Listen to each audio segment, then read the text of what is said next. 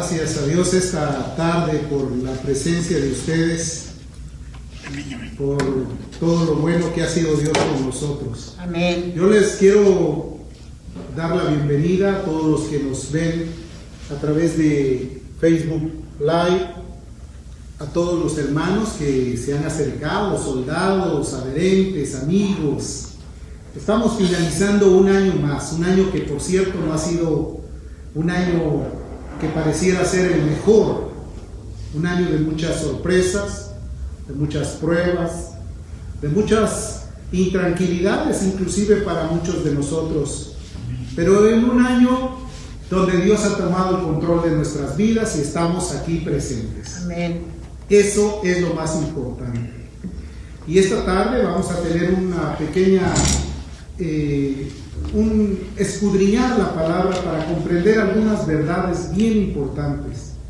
La palabra es lámpara para nosotros, es como también como aquello que impulsa nuestro ser y nos hace tener claridad en todo aquello que hace falta para que podamos tener la fortaleza, que podamos estar en pie y que también podamos crecer en fe y en sabiduría. Amén. El conocimiento del Señor es el temor, ¿verdad? Amén. Eh, El apartarse del mal, el vivir para Dios. Y yo creo que a pesar de que todas las cosas sucedieron con mucha dificultad, hasta aquí nos ayudó el Señor. Eso es lo más importante y damos gracias a Dios por eso.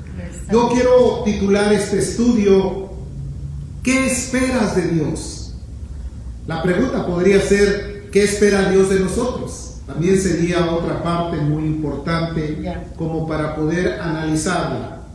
Fin de año, un año que nos ha dejado una enseñanza, un año que nos ha permitido estar separados de la sociedad, quizás de la comunicación este, eh, presencial entre nosotros, pero un tiempo también donde las reflexiones fueron profundas, donde pudimos encontrar muchas respuestas a interrogantes que había en nuestra mente por decir, ¿por qué está pasando todo esto?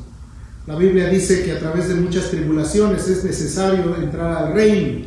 Y también la Escritura dice que el que persevere hasta el fin, este será salvo. O sea, que quiere decir que hay cosas importantes que les van a dejar como eh, enseñanza, como una sabiduría para que podamos decir, adelante, vamos a seguir y no vamos a claudicar porque aquel que nos llamó, Él es el que también nos ha cuidado hasta este momento. Amén. Entonces, ese, este año precisamente quedará marcado en la historia universal. Así como aquellos descubrimientos que ha habido, como aquel alunizaje cuando el Apolo 11 llegó y quedó marcado en la historia, tenlo por seguro, que el mundo recordará el 2020. Lo van a recordar con, quizás con dolor, quizás como una remembranza que les dejó una enseñanza, como algo que les produjo también una pérdida. Este año muchos, muchos hemos perdido seres queridos, personas que amamos, personas que para nosotros significaron mucho. Pero también hemos comprendido que nos ayudó Dios para poder estar de pie, para Amén. poder tener la capacidad de comprender las cosas. Yo te quiero hablar de una historia, de una historia que podría ser una historia urbana, porque dentro de lo que vamos a hablar, creo que muchos de nosotros vamos a estar identificados con ella. Vamos a comprender que no solamente la escritura nos habla de cosas pasadas en las cuales nos dejan una enseñanza, sino más bien nos hace partícipes de ellas a través del comportamiento en el cual se ha desarrollado nuestra vida. Hemos sido impactados también por ella.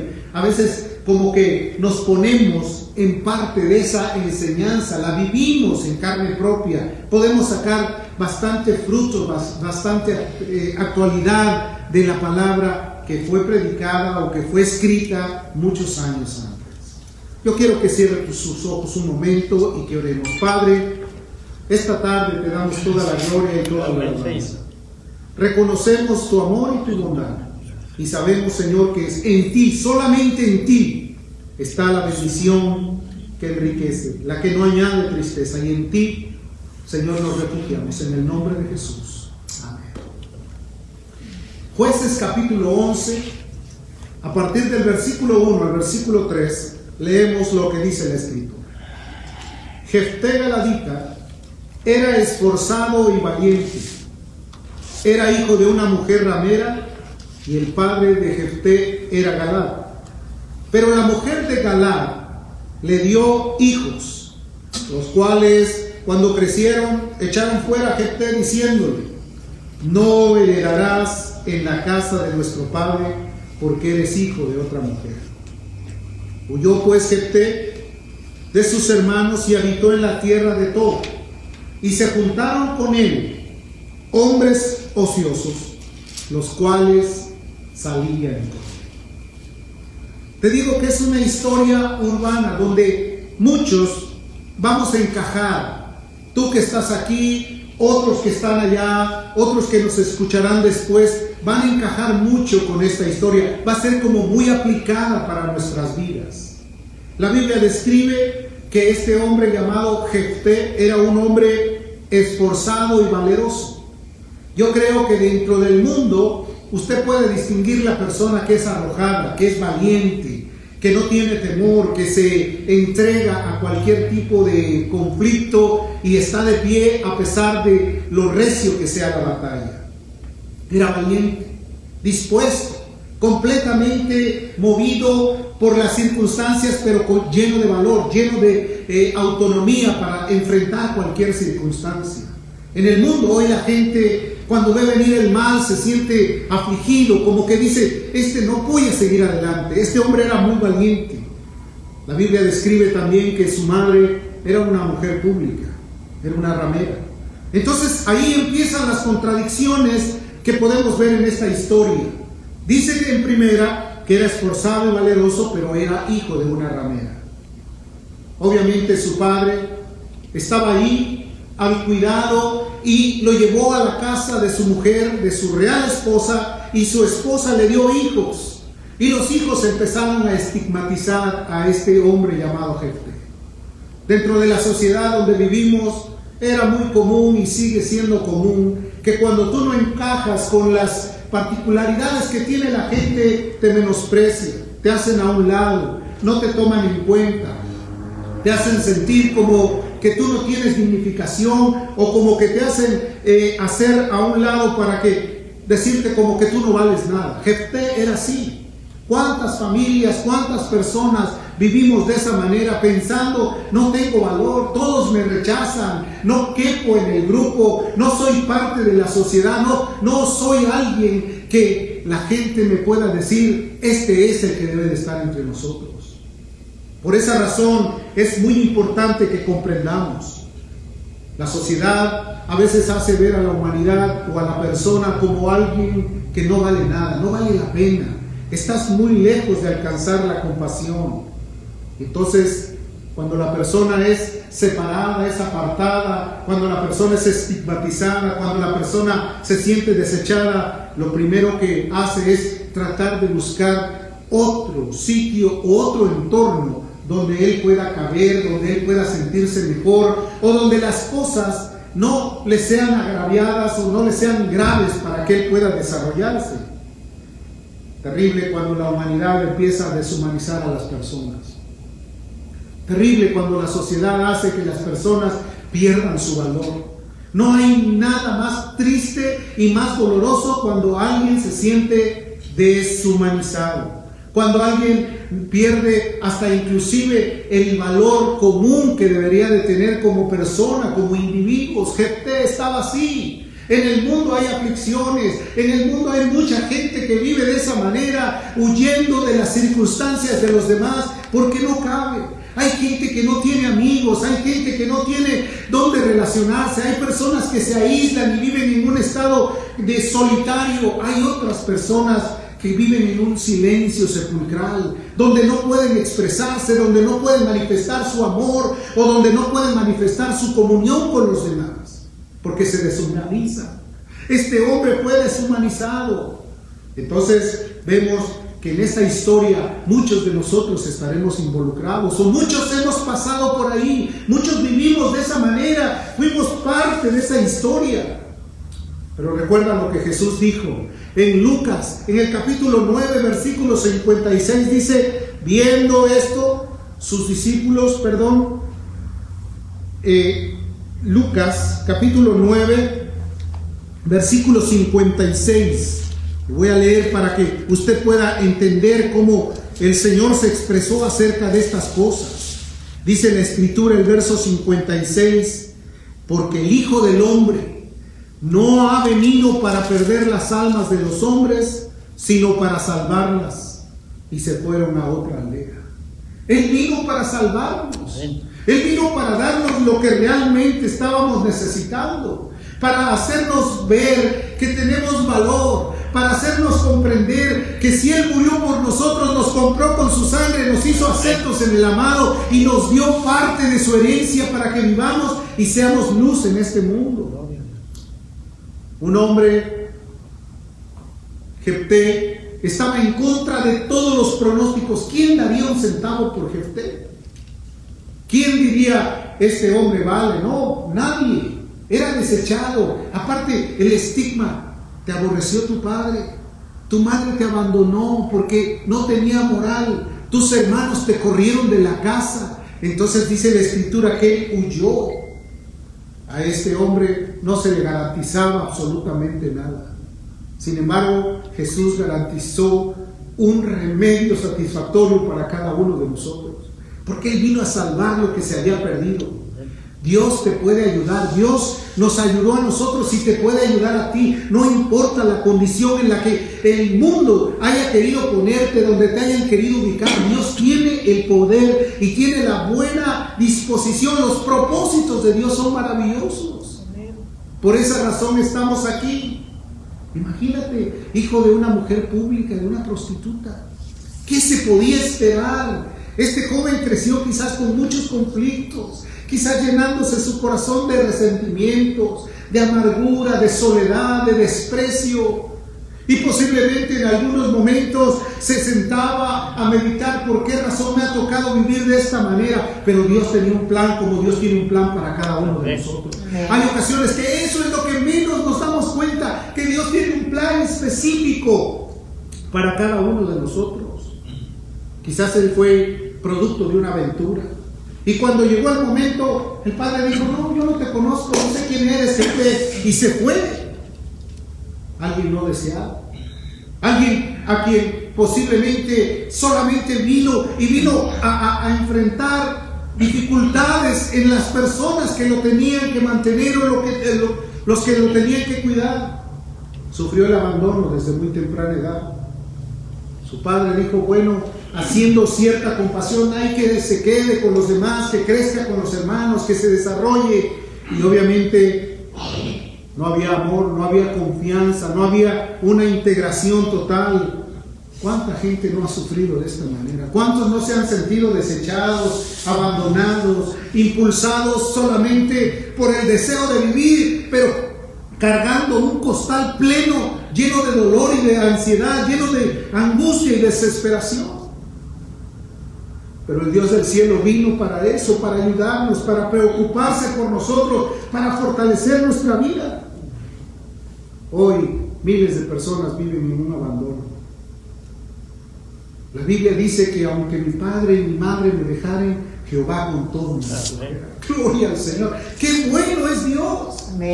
Que a pesar del abandono hay alguien que dice, que dice, yo he venido para que tengas vida y para que la tengas en abundancia. Nuestras vidas fueron cambiadas, fueron tocadas, fueron libertadas. Jefté, aparte, sufrió el bullying de su familia, sus hermanos. ¿Cuántos no recuerdan esas palabras ásperas que tenía? El primo, el hermano, el tío, el, el abuelo, que a veces por ver a uno que estaba realizando ciertas cosas y decía uno, pero ¿por qué? Bullying, menosprecio, terrible lleno de conflictos. El resultado siempre es el mismo. Ir a donde es aceptado, ir al círculo donde están aquellos menesterosos también. Es muy común que por todo lo que pasaba, sus comunidades, aún su comunidad, los ancianos del mismo pueblo lo despreciaron. ¿Qué garantía había para él? Todo estaba en su contra. pero aquí vemos la compasión, vemos la misericordia, vemos la bondad, vemos la ternura de un Dios de amor, un Dios que dijo que aunque te abandonara la mujer que te dio a luz, con mis brazos te recogeré. Cuánto amor, hermano. ¿Sabes por qué te hablo esto? ¿Sabes por qué te digo esto? Porque quiero que comprendas en extensión la bendición, el amor, la compasión, la ternura de un Dios que dijo cuántas veces quise juntarte como la gallina junta sus polluelos y cuántas veces huiste de mí. ¿Cuántas veces, a pesar de todos los arrojos y de todos los conflictos que había, yo estaba ahí dispuesto para bendecirte, para llamarte, para hacerte libre, para cambiar tu lamento en baile, para hacerte una nueva criatura, para influenciarte con mi Espíritu Santo, para llenarte del gozo de la salvación, para darte una nueva vida, para hacerte vivir plenamente con capacidad en un mundo donde, por cierto, la oscuridad es mayor que la luz pero la luz ha venido para que iluminemos. El menosprecio produce inseguridad, hace que la gente se sienta insegura, indigna, insatisfacción, odios acumulados o también silencio sepulcral. Hace o provoca que todo esto traiga un conflicto completo en la vida del ser humano. Al final, este llegó a la pandemia. ¿Cuántos de nosotros vivimos una historia casi similar? Que por no encontrar ahí el beneficio, ahí estaban los menesterosos esperándonos. Ahí encajábamos muy bien, ahí vivíamos de esa manera completamente a gustos, porque todos estaban para romper o para implicar rompimientos de la ley.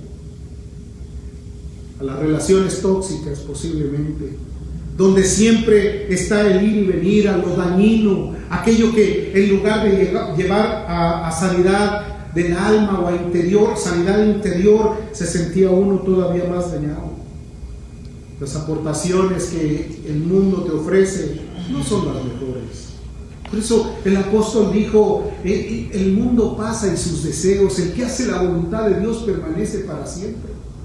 ¿Cuántas veces fuiste instigado por la gente? No, ¿qué vas a hacer a la iglesia? Ahí no hay nada, ahí solamente van los viejitos, los aburridos, ahí no va la gente que, que busca a Dios, ahí van todos aquellos que fueron lavados con la sangre del Cordero, aquellos que fueron cambiados, aquellos que fueron transformados, aquellos que vieron la libertad de Dios en su corazón. Eso es lo que provoca la iglesia. Amén. Mientras muchos son atraídos a la iglesia, otros empiezan a buscar la salida, la puerta, porque sienten que no caben ahí. Pero déjame decirte que Dios cuando te llama, Él va a trabajar contigo y hacer nuevas todas las cosas. Hacer una vida nueva para ti. Entonces, Jefté se volvió una persona preparado para todo, para todo lo terrible, para todo lo que podría eh, implicar violencia, engaño peligro social quizás, lo terrible del barrio. ¿Cuántas veces en casa no te daban un centavo por ti, pero afuera eras valiente? Afuera la gente te decía, este sí vale la pena, con este quiero estar o con esta quiero estar, porque tienen todo. GP no conocía a Dios, pero Dios tenía un plan específico para él, como tiene un plan para ti como tiene un plan también para ti que me escuchas, que estás allá lejos en la frontera.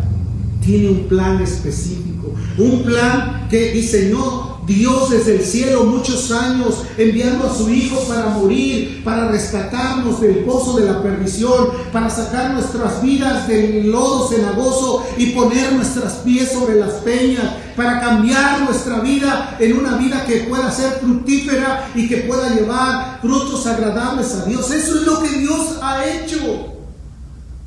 Dice que Él rescata del polvo al pobre y al menesteroso del muladar. ¿Sabes qué significa eso? Sacarlo de lo más vil, de lo menospreciado, de aquello que no tiene valor y dice, y puso mis pies sobre la peña. ¿Y sabes a qué se refiere? Y me dio la oportunidad de vivir en la roca inamovible, Cristo el Señor de gloria.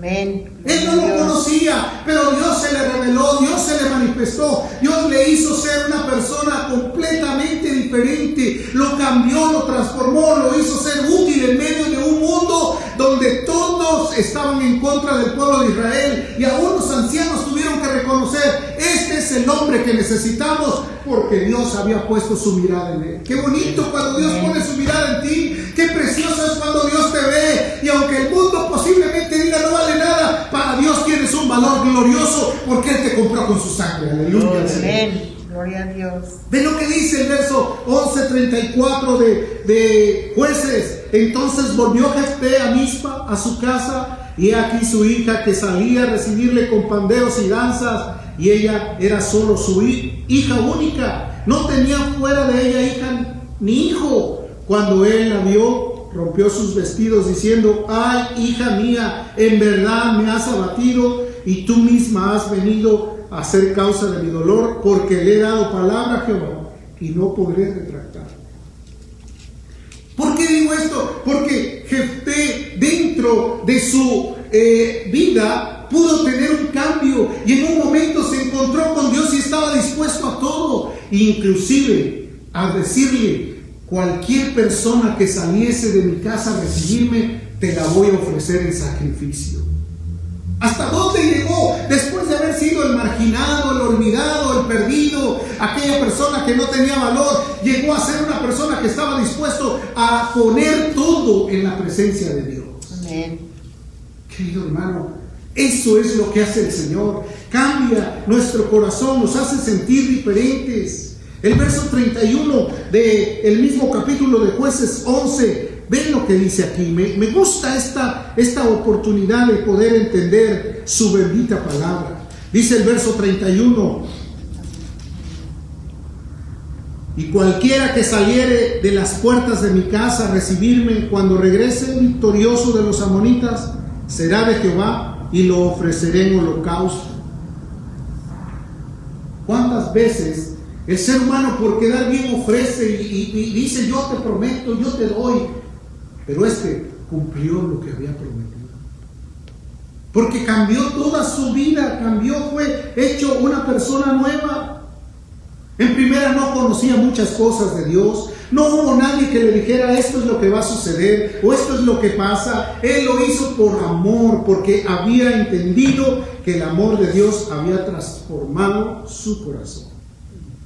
Querido hermano, cuando Dios transforma un corazón, lo hace plenamente alegre, Amén. gozoso. Lo hace un corazón que está dispuesto a todo, a darse por él. No importa las circunstancias.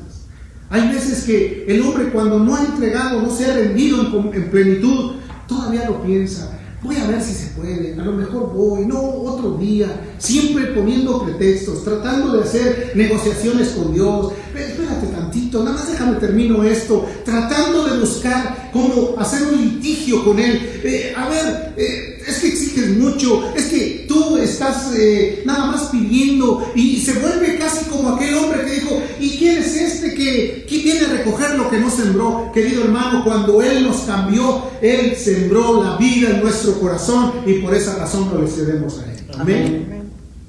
El versículo 5 del capítulo 11 dice la escritura, y cuando los hijos de Amón hicieron guerra contra Israel, los ancianos de Galad fueron a traer a Jefté de la tierra de Tob y dijeron a Jefté, ven y serás nuestro jefe para que peleemos contra los hijos de Amón. Claro, ya habían visto que este hombre era valiente, que era eh, diestro, que estaba listo. Hay ocasiones que la gente se da cuenta cuando tú tienes ciertos valores y sabe, y hay ocasiones que eh, no, no le servías para, para algo, pero sabe Dios que Él te engrandece y te pone en medio de algunos lugares a donde tú puedes hacer mucho más para la gloria de Dios que para el mundo. Amén. Aleluya al Señor. Y entonces le dijeron, ven, ven. Y, y ahí estaba. Él dijo, está bien. Pero cuando el hombre pierde su dignidad y pierde su carácter, pues obviamente ya no, no hay dónde encontrarlo. Querido hermano, no te sientas como que no va a haber re- respuestas. Dios siempre responde. Querido amigo que estás ahí, no importa en qué condición te encuentras, Dios tiene amor para salvarte si tú te rindes de todo corazón a Él, si tú ruegas su misericordia, si tú te apartas de todo aquello que has vivido y dejas que Dios del cielo venga y traiga la satisfacción que tú necesitas. Amén. El verso 7, Jefté respondió a los ancianos de Galad, no me aborrecisteis vosotros, rápidamente como queriendo encontrar venganza. Pues cómo si antes me aborrecías, me desechaste, me hiciste a un lado y me echaste de la casa de mi padre, ¿por qué ahora vienes a mí cuando estás en aflicción? La Biblia dice no paguéis mal por mal.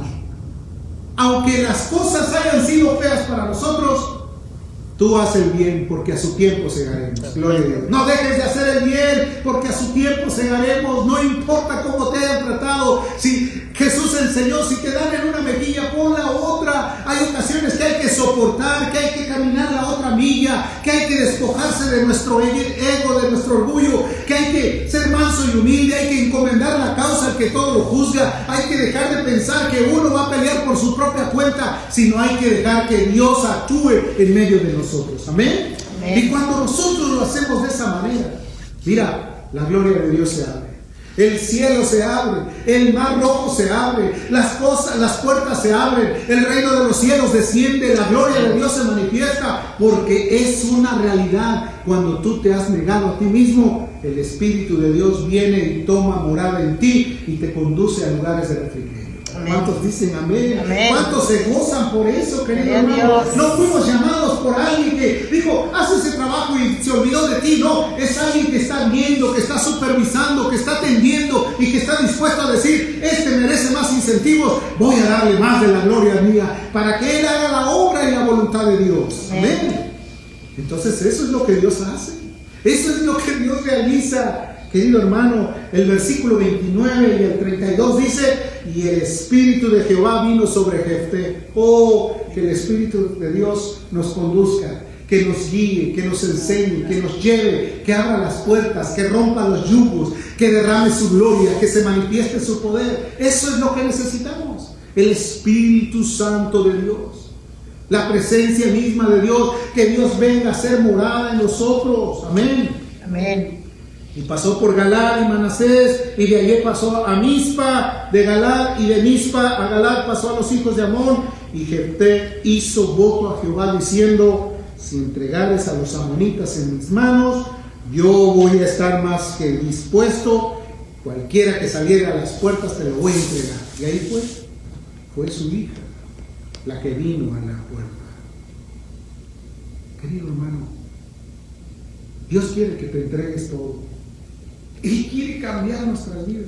En este tiempo de pandemia, en un año que está finalizando, que está ya a punto de desaparecer, pero que la historia lo recordará y que la historia universal hablará mucho de este año y dirán, recuerdan ese año, recuerdan lo que pasó en ese tiempo, pero también podremos decir, en el pleno tiempo de la prueba, el Señor nos dio de su amor y de su Amén. misericordia.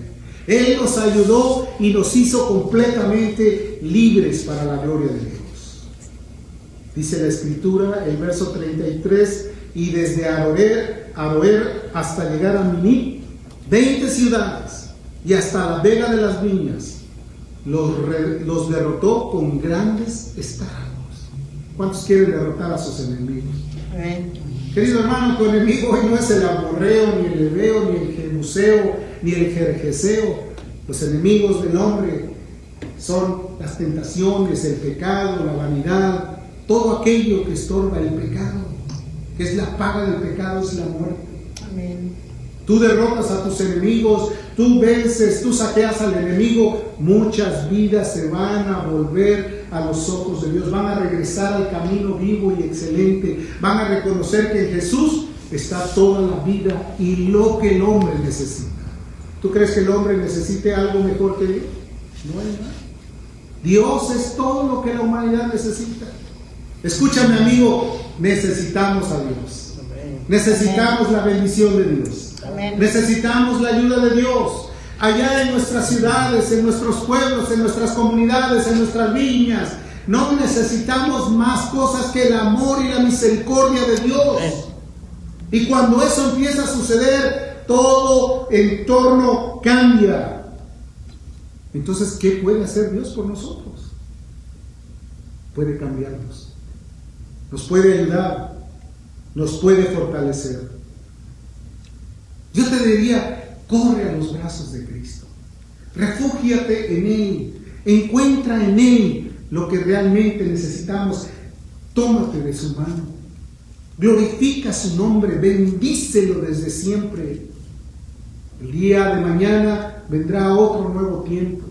Vendrá otro año quizás con su propio afán, con sus propias preocupaciones, con sus propias necesidades. Quizás las cosas puedan ser peores que las de ahora. No estamos aquí para eh, adivinar los tiempos, sino para reconocer que esté como esté la situación en el mundo, el Dios del cielo dijo que Él estará con nosotros. Amén. Que Él nos cuidará, que Él nos llevará a tierras de rectitud. Estén como estén las situaciones, Dios siempre va a estar dispuesto a ayudarnos. Yo lo que recomendaría es que tú seas feliz, que vivas agradando a Dios, que te envuelvas cada día en los negocios del Señor, que hagas de tu vida completamente un sacrificio vivo, santo, agradable a Dios, que es nuestro culto racional, que con todo tu razonamiento le digas, Señor, mucho tiempo perdido, no le dediqué el tiempo necesario, a veces jugué mucho en estas cosas, pero hoy quiero tomar la determinación de decirte, Señor, aquí está mi vida, me entrego a ti y haz conmigo lo que tú quieras, conforme a tu palabra, déjame sentir tu presencia, hazme ver el gozo, hazme vivir en la alegría que yo necesito. Y entonces el amor de Dios se manifestará de una manera total. Debemos estar conscientes. ¿Qué es lo que Dios quiere contigo? ¿Qué es lo que has pedido? ¿Qué es lo que le dices a Dios? ¿Qué es lo que quieres para tu vida? ¿Qué, ¿Cómo quieres empezar el próximo año? ¿Con sufrimiento, con ansiedad, con desesperación? ¿O en el hueco de la mano divina? Amén. En la presencia del Dios Todopoderoso. Amén. Hermano, Jefté después de todo fue dignificado. Tan dignificado fue que apareció en el salón de la fama de los hombres de fe. Dios lo dignificó demasiado. A lo mejor en el pasado, ¿quién se acordaba de ti? Y de repente, en el momento de tu desaparición de este mundo, Dios te dignifique y te hagan recordar y digan, él, ella, aquel, eran hombres de fe, que hicieron la voluntad de Dios, que se pararon con firmeza, que conmovieron al mundo. Hebreos capítulo 11, el verso 32, donde habla acerca del salón de la fama de la fe, dice, ¿y qué más digo? Porque el tiempo me faltaría. O sea, el mismo escritor de Hebreos dice, el tiempo me faltaría contando de Gedeón, de Barak, de Sansón, de Jefté, de David, así como de Samuel y de los profetas. Y lo puso en un lugar de preeminencia. Tiempo me faltaría hablar de él. Pero lo que sí podemos resumir, era un hombre valiente, osado, era un hombre que tenía una madre que lo dejó con su padre porque ella era ramera. Era un joven que fue menospreciado, que le hicieron bullying. Era un hombre que después fue levantado en honor y fueron eh, a buscarlo inclusive porque en él encontraron que había la gallardía para vencer a los enemigos. Era alguien que estaba dispuesto a que el Espíritu Santo viniera y lo llenara y tomara dominio sobre todos sus adversarios, porque dice que cuando los destruyó, los destruyó con grandes tragedias. Era un hombre que al final de la historia lo sitúan como uno de los hombres de fe que ha habido en toda la historia. ¿Quién no quisiera estar en el Salón de la Fama de la? En este mundo, cuando hablan del Salón de la Fama de, de los beisbolistas, todos quisieran estar ahí, pero tienen que tener un récord, tienen que tener unas habilidades o tienen que tener resultados fantásticos. Este fue puesto ahí como un trofeo de las manos de Dios. Querido hermano, vuélvete un trofeo en las manos de Dios. Deja que Dios te use, deja que Dios te perfeccione, deja que Dios haga resplandecer su gloria. Muchos, muchos vivimos esta historia. Muchos fuimos los Jeftet de los tiempos pasados. Pero Jesús vino para cambiar nuestro corazón, para hacernos nuevas criaturas. Y los que están escuchando y que aún no han entrado a ese terreno, la Biblia dice, venid a mí y yo os haré pescadores de hombres. A todos los cargados y trabajados, venid a mí y yo os haré descansar. El Espíritu del Señor está sobre mí por cuanto me he enviado para dar buenas nuevas. Esta es la buena noticia. Que a pesar de que estamos terminando un año que fue trágico, estamos por iniciar uno donde la gloria de Dios tiene que manifestarse en nuestros corazones. Amén. Hermano, Dios te bendiga. Ponte de pie y dale gracias a Dios. Vamos a orar. Padre, en el nombre de Jesús, te damos muchísimas gracias. Te pedimos en el nombre de Jesús que consideres que este es el tiempo que tú nos has permitido para vivir y para darte la gloria que tú mereces. Gracias Señor, porque ahora sabemos qué es lo que puedes hacer con nosotros, pero también sabemos qué es lo que podemos hacer nosotros por ti. En el nombre de Jesús. Muchas gracias. Que Dios te bendiga.